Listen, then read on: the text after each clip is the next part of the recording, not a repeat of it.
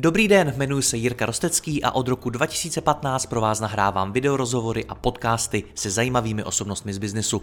Mým cílem je předat vám co nejlepší inspiraci o podnikání a řízení firem, prakticky a dohloubky. Více než 1200 rozhovorů najdete i na mém webu mladýpodnikatel.cz a pokud chcete jít při poslechu ještě více dohloubky a nahlédnout do hlav top osobností českého a slovenského biznesu, přidejte se i mezi naše předplatitele. Nemohl bych to dělat bez partnerů, jako je například Skladon, který e-shopům poskytuje individuální fulfillmentové služby na míru jejich logistickým potřebám. Více informací na www.skladon.cz.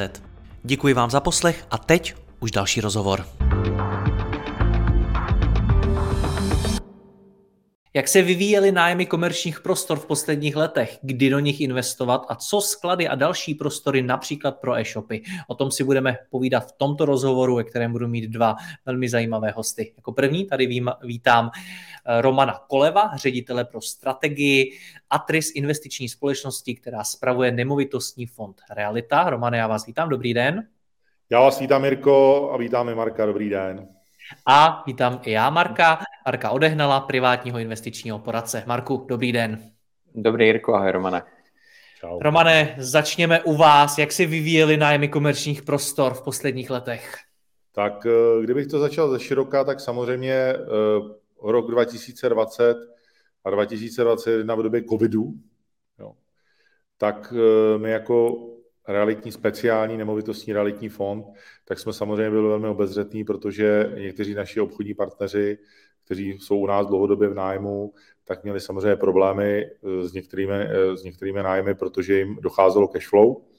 My jsme se k tomu postavili tak, že jsme jim dali, jak se říká, takzvané Eh, nájemní prázdniny. Neznamenalo to ale, že by nám nedoplatili zpětně nájem, ale prostě jsme nájem odložili v čase.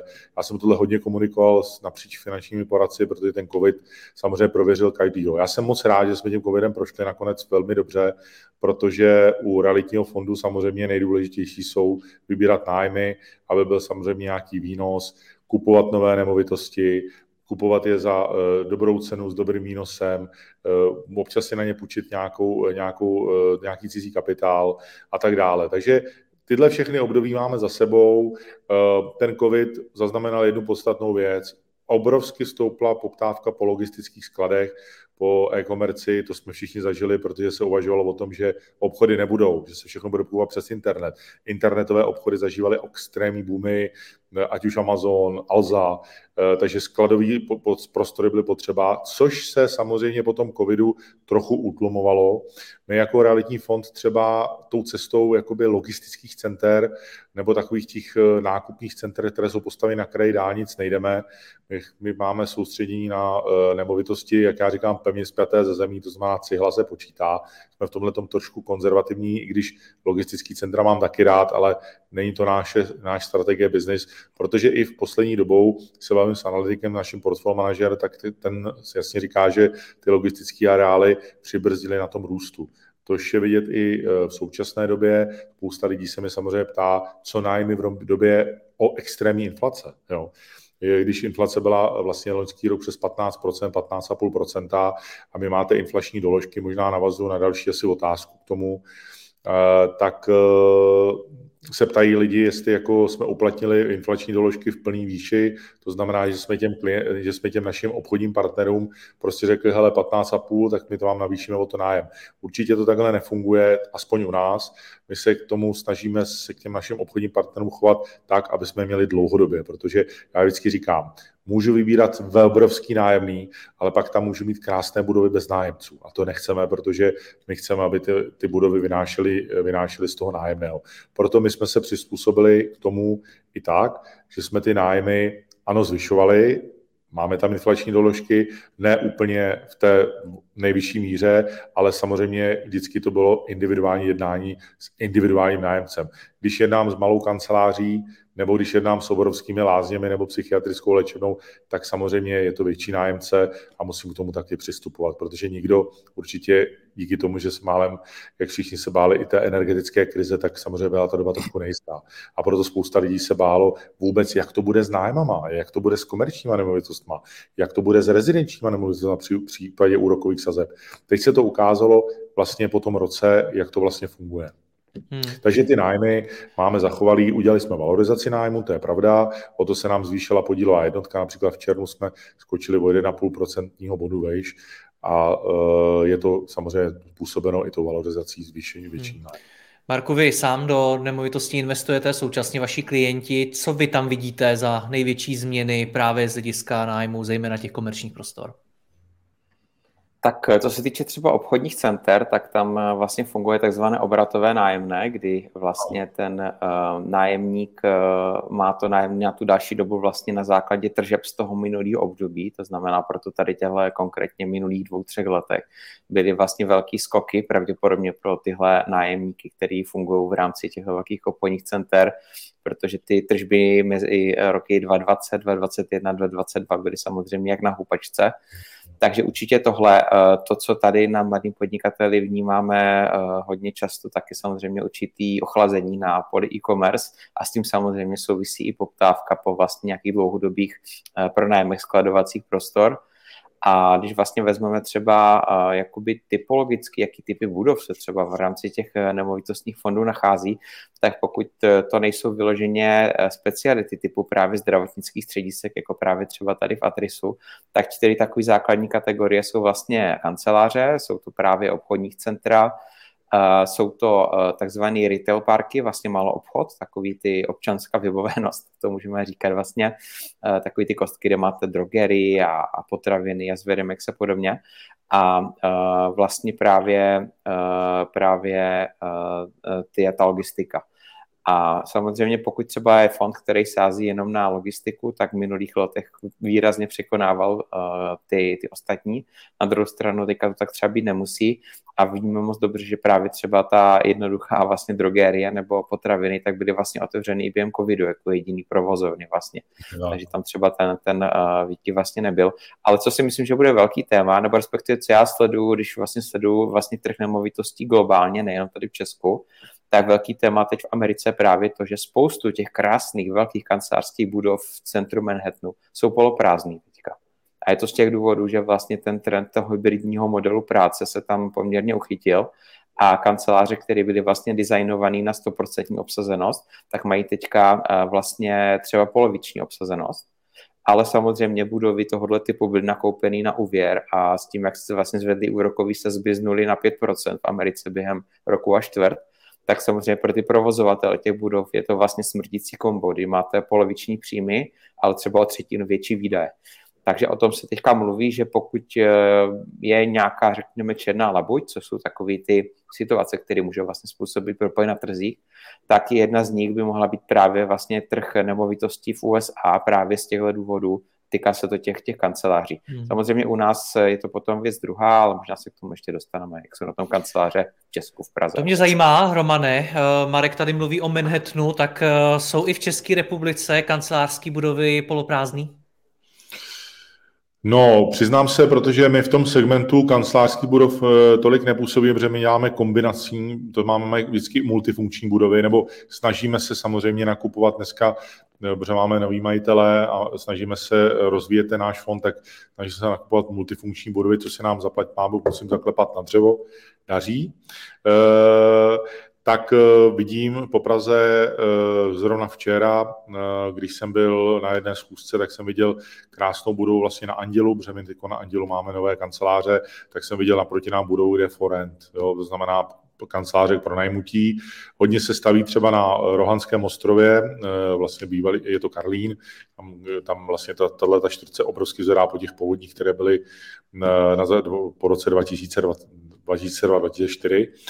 A tam už dneska vidím, že se staví kombinace kanceláří a bytů, že to není jenom fyzické kancelářské budovy, ale že už vědí ty neška developři, že tam musí stavět taky kombinaci. To znamená, jak říká správně Marek, mám spoustu přátel z finančnictví, z finančního oboru, mají krásné kanceláře, které navštěvují jenom jednou měsíčně na poradách a jinak jsou eh, home office.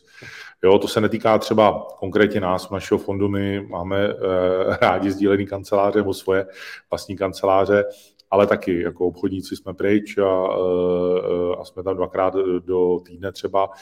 A je pravda, že některé kancelářské budovy jsou poloprázdné a pokud jsou nakoupeny, jak říkal správně Marek, na úvěr, a úvěr je podložen cash flow neboli přítokem z nájmu a ten nájem by se snižoval, což bylo v období, třeba mohlo být v období některých i covidu, tak budu mít problém třeba s tím splácením toho závazku v určitý bance. Musí potom jednat s tou bankou o nějakém řešení a nějakým anebo změnit, ty, změnit to obsazení v těch kancelářích budovech, což zase znamená nové investice. Nové investice znamená představit to na něco jiného, což nemusí být úplně malý částky. Když vás tak poslouchám, pánové, tak mi přijde, Marku, že investovat do komerčních prostor teď není úplně nejlepší nápad, nebo ano? No záleží jak co, protože tak, jak jsme se teďka bavili, tak se poměrně rozevírají nůžky mezi tím, eh, jestli je to právě Ačková kancelářská budova, která stojí prostě hrozně moc peněz, a nebo pokud je to prostě takovej opravdu ještě třeba často za minulého režimu postavená prostě betonová ta kostka, kde jsou ty drogery a podobně. Ten, ty retail parky nebo přímo tady ty, ty mal obchody, tak ty naopak teďka poměrně, co jsem četl naposledy, dobře, dobře performují, co se týče nájmu, protože ti lidi se vrátili do těch obchodáků a nejen do těch velkých, ale právě i tady do těch malých, nebo respektive nevrátili, oni neodešli. Tam je prostě kontinuální vlastně obsazenost, kontinuální provoz, protože pro ty rohlíky si chodíte vlastně furt stejně.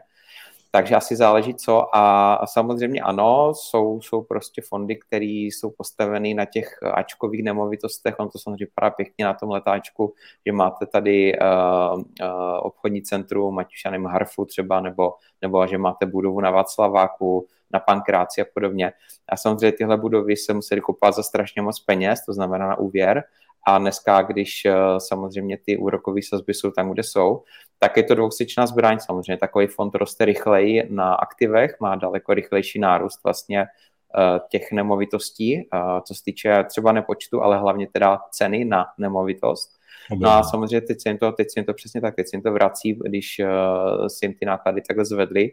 A nedej bože, ta obsazenost ještě klesá, tak to je samozřejmě vražedná kombinace a je to vidět, že prostě jsou byly fondy, které měly třeba zadlužení 50%, jo, vůči tomu fondovému kapitálu. Takže říká, tyhle... co říká Marek, naprosto pravda, já to musím doplnit. Eh, není to o tom, Jirko, že by se nemělo investovat dneska do nemovitostních fondů, ba naopak, dneska nemovitostní fondy nejsou už okrajovou součástí, ale jsou součástí plného portfolia, nebo mělo by to být portfolia eh, vlastně klienta. A jak říká správně Marek, musíte vybírat, jakoby, do jakých nemovitostí investujete, jak vysoký jsou, jak dlouhý jsou nájemní smlouvy, a co ta nemovitost obsahuje. Proto třeba my jako Atris nejsme eh, na trhu sice eh, krátce, jsme 14 let, ale máme trošičku jiný spektrum nemovitostí. Děláme zdravotnictví a kombinaci kanceláří. Například teď jsme Teď dokupujeme jednu akvizici na Praze 6, eh, Delta 1, Delta 2 budovy, nebo Delta budova AB, abych to nazval dobře, ale to je budova, která za covidu neměla problém a nemá teď, protože tam sídlí státní zpráva, policie České republiky, cinecká policie, byla zdravotní středisko. Tak taková budova, a samozřejmě je tam doplněn i kanceláří. Takže ty do multi... práce chodit musí, co? Ty asi na home office být nemůžou. Ty nemůžou být na home office a ty do práce prostě chodit musí, a protože je to blízko letiště Václava Havla. Takže třeba takováhle budova, u nás má smysl mít v tom portfoliu, ale třeba v době covidu měli jsme dva hotely a jeden hotel od covidu teď budeme prodávat, protože byl prázdný prostě. Ale tvoří třeba, já nevím, 1% těch, portfo- těch nemovitostí, netvoří to 40%. Proto my jako fond jdeme tou cestou e, takového toho rozdělení, to znamená zdravotnictví, výroba služby, menších nemovitostí. Určitě ne, ne, máme některé nemovitosti Ačkového typu, ale máme spíš nemovitosti i staršího charakteru, které procházely nějakou restrukturalizací, rekonstrukcí a tak dále. Budeme postupně nahrazovat většíma nemovitostmi díky tomu, jak samozřejmě bude růst fondový kapitál.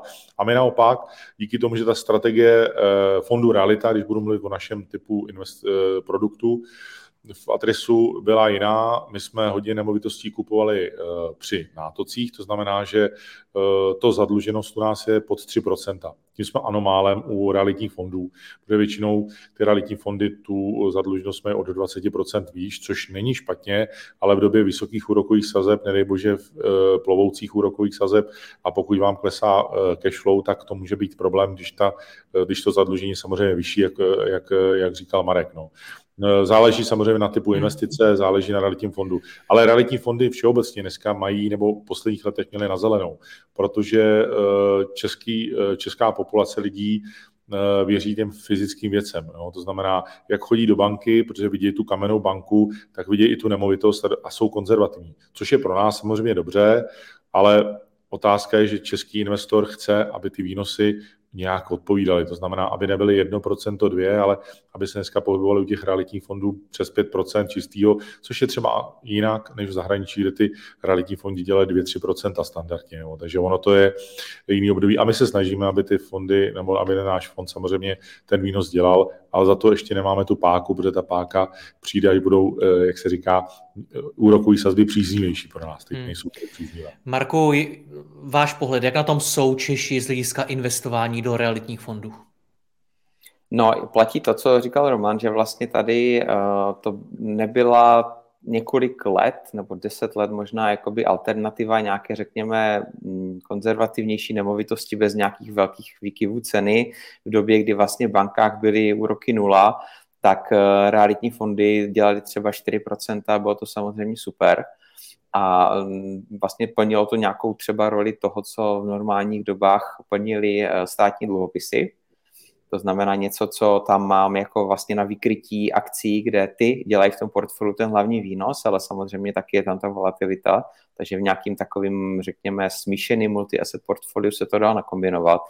Nicméně tohle platilo ještě loni a teď samozřejmě se ta situace změnila tím, že se zvedly úrokové sazby, zvedly se tím pádem i úroky na vkladách bank, bankách a hlavně se vrátily zase ty starý dobrý státní dluhopisy do hry, to znamená, že dneska si třeba od českého státu uh, můžete dostat vlastně 4-5% prostě a máte to v podstatě bez rizika, protože to za to ručí stát. A z mýho pohledu, když já skládám portfolia, tak eh, tady klidně můžu říct to, že eh, ty realitní fondy teďka jsou pro mě v útlumu obecně, protože pokud vlastně ten výnos je stejný jako na bezrizikové investici, tím musím ten státní dluhopis, tak samozřejmě to nemá pro mě význam to do toho portfolia dávat. Takže já třeba teďka spíš převažuji státní dluhopisy a samozřejmě ono se to zase srovná v momentě, kdy ty úroky půjdou dolů a ten český státní dluhopis zase se třeba 2%, ať a realitní fond si podrží těch 5, tak se to zase vrátí. Ale o tom to je, že teďka aktuálně já nevnímám realitní fondy obecně jako atraktivní v poměru rizika výnos, pokud můžu mít prostě ty bankovní produkty anebo právě ten státní dluhopis, protože samozřejmě platí to, že i nemovitosti můžou klesnout na ceně a jsou tady realitní fondy, které už zažili rok 2008 a propadly tehdy třeba o 12%. A platí to, že pokud ten fond dělá třeba 3-4%, tak mu trvá třeba 7 let, než se vrátí zpátky. Takže pokud eh, se s tím někdo setká, že realitní fond je alternativa termínovaného vkladu v bance, tak na to dávám velký vykřičník, že to tak není protože samozřejmě ten pokles tam být může a pokud klesne investice, která ty výnosy nemá tak vysoké jak akcie, tak opravdu může trvat několik let, než se, než se vrátí zpátky. A pokud samozřejmě někdo si uloží peníze do realitního fondu na tři roky, tak je to z mého pohledu jakoby hodně nebezpečný. A Marku, z hlediska, my se, my se spolu bavíme v jiných rozhovorech o, především o investování do akciových fondů a tam se bavíme o tom, že se vyplatí diverzifikovat a nemít ten fond jeden, ale mít jich víc. Platí to i u těch realitních fondů? No pokud si to postavím právě u třeba dva, dvou fondů, které mají právě výrazně odlišnou strategii, tak potom se můžu doplňovat. Tak jak říkal Roman, můžou to být tady třeba v jejich případě hodně ty zdravotnické střediska a pak proti tomu můžu postavit třeba naopak fond, který je zaměřený třeba na ty kanceláře, to znamená, je tam ten teoretický nebo i prakticky vyšší výnos, takový fond vydělává víc, třeba 2% ročně, ale samozřejmě teď může mít horší období díky té obsazenosti a tím vyšším nákladům úrokovým. A pokud si to vlastně poskládám třeba oba dva a tvoří mě vlastně dva fondy, eh, realitní část portfolia a každý ten fond má úplně jinou strategii, tak samozřejmě se může docela dobře doplňovat. Pokud bych měl ale dva fondy, které mají tu strategii totožnou, tak to samozřejmě smysl nedává. Hmm. Romane, vy jste už zmínil ty skladové prostory. Moje publikum je z velké části složeno i například z e-shopu nebo z dalších firm, které můžou potřebovat skladové prostory. Vyplatí se teď kupovat? Říkám, já, tohle není moje park, parketa u těch skladových prostor, tam je vždycky otázka nabídky a poptávky, jo? protože prodejce to bude, nebo prodávající bude chtít t, samozřejmě tu cenu mít, aby ho uspokojila a, a, a zase dneska e, ty komerční nemovitosti nemají takový pohyb, jako měli dřív, díky třeba úrokovým sazbám, takže není to tak, že by se to prodávalo jak teplé housky na krámě, ale je tam vždycky tlak eh, z jedné strany na cenu a z druhé strany taky na cenu. Proto to, ale vždycky ten tlak většinou trvá jeden rok do jednoho roku a pak tohle, pak tohle poleví. Záleží samozřejmě, o jaký prostory se jedná, kde jsou ty prostory umístění, lokalita, jak je to výhodný pro toho, eh, pro toho nájemce, který by tam chtěl mít prostory, ale jo, já eh, říkám, logistické prostory nebo ty skladové prostory jsou potřeba, pokud ty e-shopy rostou, samozřejmě nejvíc rostly v době covidu, kdy se vlastně všechno kupovalo přes e-shop, pak samozřejmě eh, byl ten útlum, ne, že by to spadlo nějak extrémně dolů, ale spadlo to před eh, dobou těch, toho covidu, aspoň tak vždycky ty e-shopy, eh, ať už Alza nebo MOL nebo další, jakoby to prezentovali, takže Říkám, skladový prostory my neděláme, nám to do našeho portfolia, do naší strategie nezapadá. Rozumím. Důvod je ten, že chceme uchovatele hodnot cílových nemovitostech, ale určitě, když někdo potřebuje, tak, tak jo, tak uh, určitě je potřeba, potřeba mít ty skladové prostory, to je jasný. Marko, jak vy se díváte na skladové prostory v uplynulých letech? No právě eh, není rozumný se dívat tou optikou to zpětné zrcátka, protože opravdu jsou tady v Česku fondy, které vlastně jsou vlastně ten největší realitní akolejt, můžeme zmínit, tak ten dělá jenom, jenom industriál, vlastně sklady a, a výrobní haly a je rozkročený do Polska a je prostě obrovský objem kapitálu úplně nikdy jiný než jakýkoliv jiný Český realitní fond. Ale je to právě s tím rizikem, že to je úzce zaměřený segment a za druhé samozřejmě při těchto objemech potřebujete mít obrovským způsobem prostě tu páku, ty si zdroje. Takže ten fond je, je poměrně hodně zadlužený. Na druhou stranu zase platí to, že uh, fond, který má nájemníky v eurech, tak si může brát eurový úvěr, za eurovou sazbu. A to je poměrně velký rozdíl. Teď se to teda už trošku snižuje, protože úroky rostou v Evropě a třeba loni, pokud jste si vzal úvěr za 8% nebo za 2%, tak to je samozřejmě diametrální rozdíl. A ta banka samozřejmě toho, eh, toho eh, dlužníka posuzuje podle toho příjmu.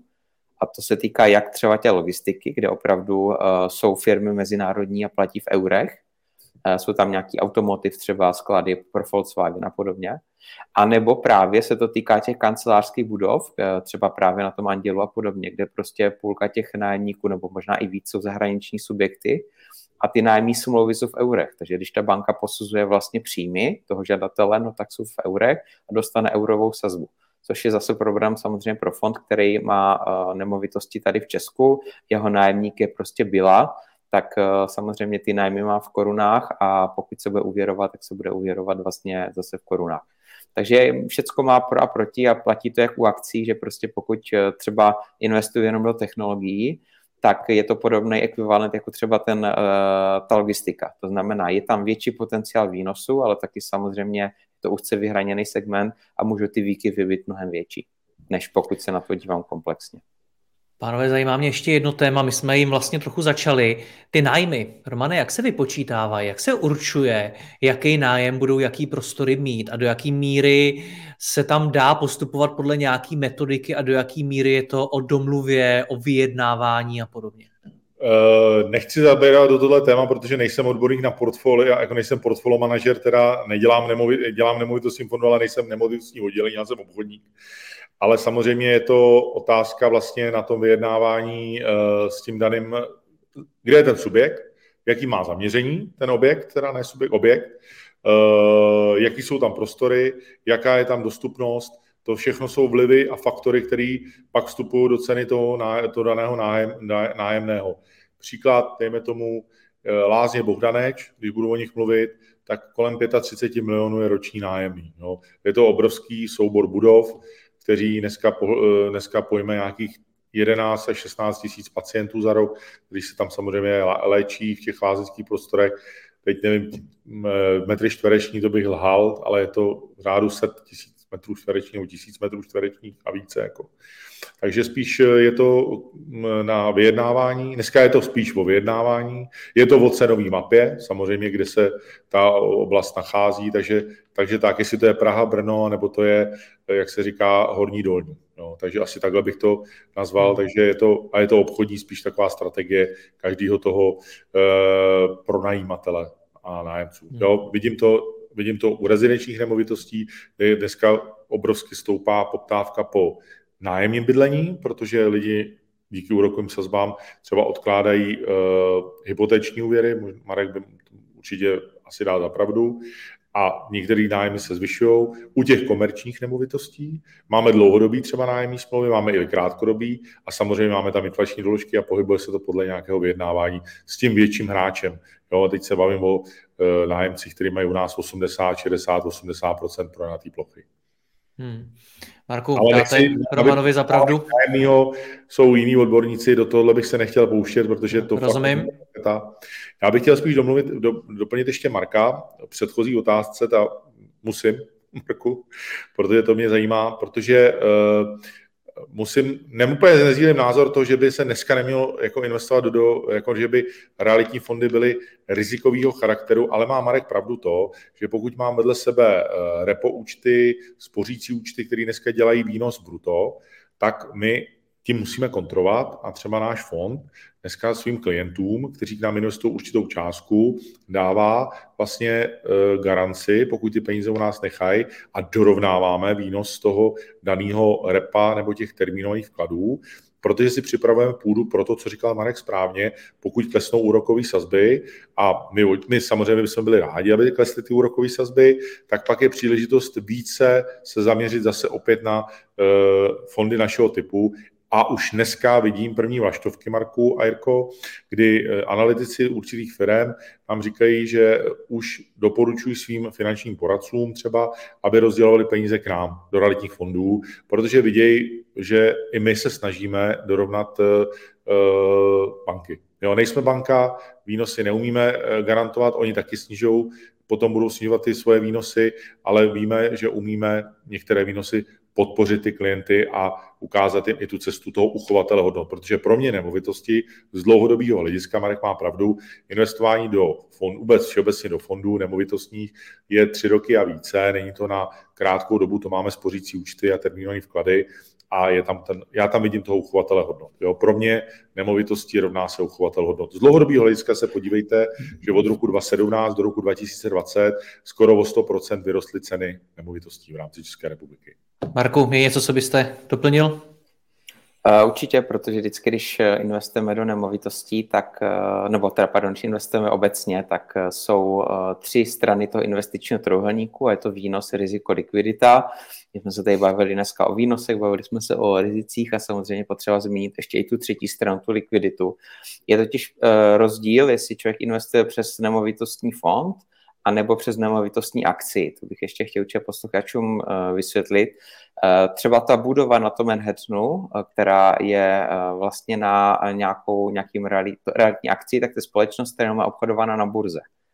A kromě toho, že tyhle takzvaný Real Estate Investment Trust, REITy, mají tu výhodu, že musí 90% svého výnosu vyplácet na dividendě, takže spoustu třeba penzijních fondů do nich investuje, tak e, mají tu likviditu, protože můžete vlastně prodat každý den na burze. Samozřejmě s tím platí i ta druhá strana mince, že tam je ta volatilita, protože je velká. Je velká, mnohem větší než třeba u S&P 500 indexu.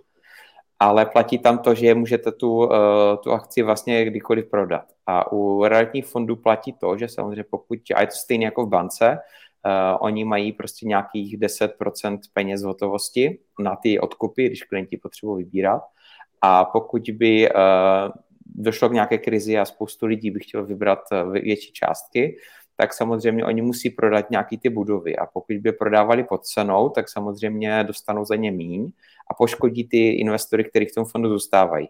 Proto můžou podle těch statutů vlastně pozastavit odkupy a to třeba i na rok, dva, tři. Takže ta likvidita v případě nějaké velké krize opravdu tam není a můžou ty peníze být zabetonovaný třeba dva roky. Takže to je taky věc, která, kterou si spoustu lidí, kteří berou třeba realitní fond jako alternativu nějakému vkladu v bance, neuvědomuje. Jo, že tam je tohle riziko, riziko likvidity. Takže všechno má svý pro a proti a je potřeba se vždycky na každou investici dívat střízlivě a hlavně v kontextu toho celého portfolia, jestli mi tam zapadá nebo ne. Můžu doplnit Marka? Můžete. Můžeš. Já chci doplnit v tom, že eh, jak mluvil o likviditě, tak eh, u nás eh, platilo pravidlo vždycky u našeho fondu, že jsme tu likviditu měli vyšší, že jsme ji nedrželi na limitech, to znamená minimálně dneska 10%, předtím to bylo 20%. I dneska to máme, že se držíme mezi 11 a 15%, a z toho důvodu, že kdyby šel ran na fond, což viděli jsme na Sberbanku, tak samozřejmě likvidita je v nějaký míře. Na rozdíl ale v čem je výhoda u nemovitostních fondů, to musím říct na druhou stranu, je v tom, že investujete do fyzických reálných aktiv. A je pravda, co říkal Marek, že od obchodování se může zastavit třeba na dva roky, aby se maximalizoval výnos nebo respektive ten užitek pro toho daného podílníka. Protože i když eh, by došlo k nějaké věci, tak furt těžíte z nájmu a furt přinášíte výnos i tomu podílníkovi. To neznamená, že když se neobchoduje, že se zastavil nájem a že se zastavila aktivita toho fondu. To ne, ten fond funguje dál to je obrovská výhoda, oproti čemu já dneska bojuji občas, a to jsou takové ty eh, lákadla, jako jsou korporátní dluhopisy firmy XY, kterou nabídnou, firma zkrachuje, eh, dluhopisy eh, nejsou jistěna, není a není úrok a není kde brát. To je rozdíl v tom, že ten realitní fond má v tomhle tu konzervativnost. Ano, nemůžu ho srovnávat s termínovaným vkladem ani se spořícím účtem, proto říkám, k nám investují lidi na dobu delší než tří let, tři roky a více. Máme i kratší tedy investory, ale je to vždycky domluvený nějakou menší částku, že dají k nám a část rozdělí třeba do jiných, jiných eh, finančních produktů. Eh, my máme takovou průměrnou úložku u nás přes 200 tisíc korun eh, na, na klienta například. A teď říkám, a musím opakovat znova, teď se daří nám naplňovat ten fond v tom důvodu, v tom principu, protože máme garanci některých výnosů. Neříkám, že garantujeme výnos fondu, to nemůžu ani nikdy říct, ale máme nějakou garanci, kterou dávají naši akcionáři, když klient u nás zůstane, mají věrnostní bonusy, což je fajn, protože ty klienti na to samozřejmě eh, rádi slyší, takže si myslím, že tím doplňujeme ty termínované vklady, ale jsme investice, to je pravda. Marko, když to schrneme na závěr, tak pokud chci začít investovat do realitních fondů, jak na tím mám přemýšlet, na co si mám dát pozor, aby to bylo pro mě osobně co nejbezpečnější? Uh-huh. Tak v první řadě si říct, jestli vůbec eh, se mi to hodí do té strategie. To znamená, že pokud mám horizont na 30 let a mým cílem je vlastně vybudovat kapitál na rentu, o které se tady bavíme pořád, tak eh, si troufám říct, že, že konzervativní investice, co se týče jako nižšího výnosu, eh, tam ani nemusí být nutně ani dluhopisy, ani reality, ani bankovní vklady do akcích. Naopak, pokud už ten kapitál mám a cílem je ho ochránit, to znamená, už nejdu po výnosu, ale jdu hlavně o, po nějaké nižší kolísavosti a, a řekněme stabilitě udržení té hodnoty a překonání inflace, stačí mi k tomu prostě výnos 5-6% ročně, tak potom samozřejmě ten realitní fond nebo reality obecně, ať už je to formou vlastních nemovitostí anebo fondu, eh, v tom portfoliu nějaký, nějaký místo má. Takže v první řadě jako vždycky je to o tom, co o to čekám. Jo, je, to, je to o tom, že realitní fond je kostka legá, červená, pokud staví modrý hlad, tak mi tam nepasuje. Pokud si ten hrad mít barevný, tak ji tam klidně prostě dám. Takže je to vždycky o té strategii, no a pak samozřejmě dívat se na, jako vždycky, historii, jak ten fond je, nebo obecně uh, tam, ty nemovitostní uh, složky, jak je to dlouho na trhu, jak je to velký, kolik tam je peněz, to zadlužení, co tam je za ty budov, jestli jsou dobře diversifikované, nebo je to jenom o nějaké jedné konkrétní prostě uh, skladře, jako třeba ta logistika a podobně. Takže vlastně dá se říct, že, že obecně platí podobný kritéria, jako když eh, vybírám ETF nebo, nebo podílový fond.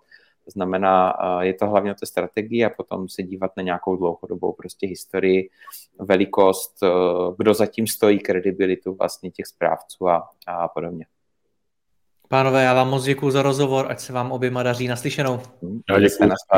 Naschle. Děkuji vám za poslech tohoto rozhovoru a zvu vás i mezi naše předplatitele.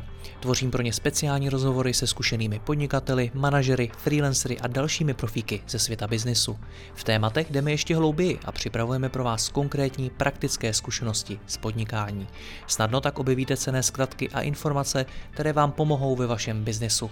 Více zjistíte na www.mladýpodnikatel.cz lomeno předplatné. Děkuji vám a zase někdy naslyšenou. Jirka Rostecký.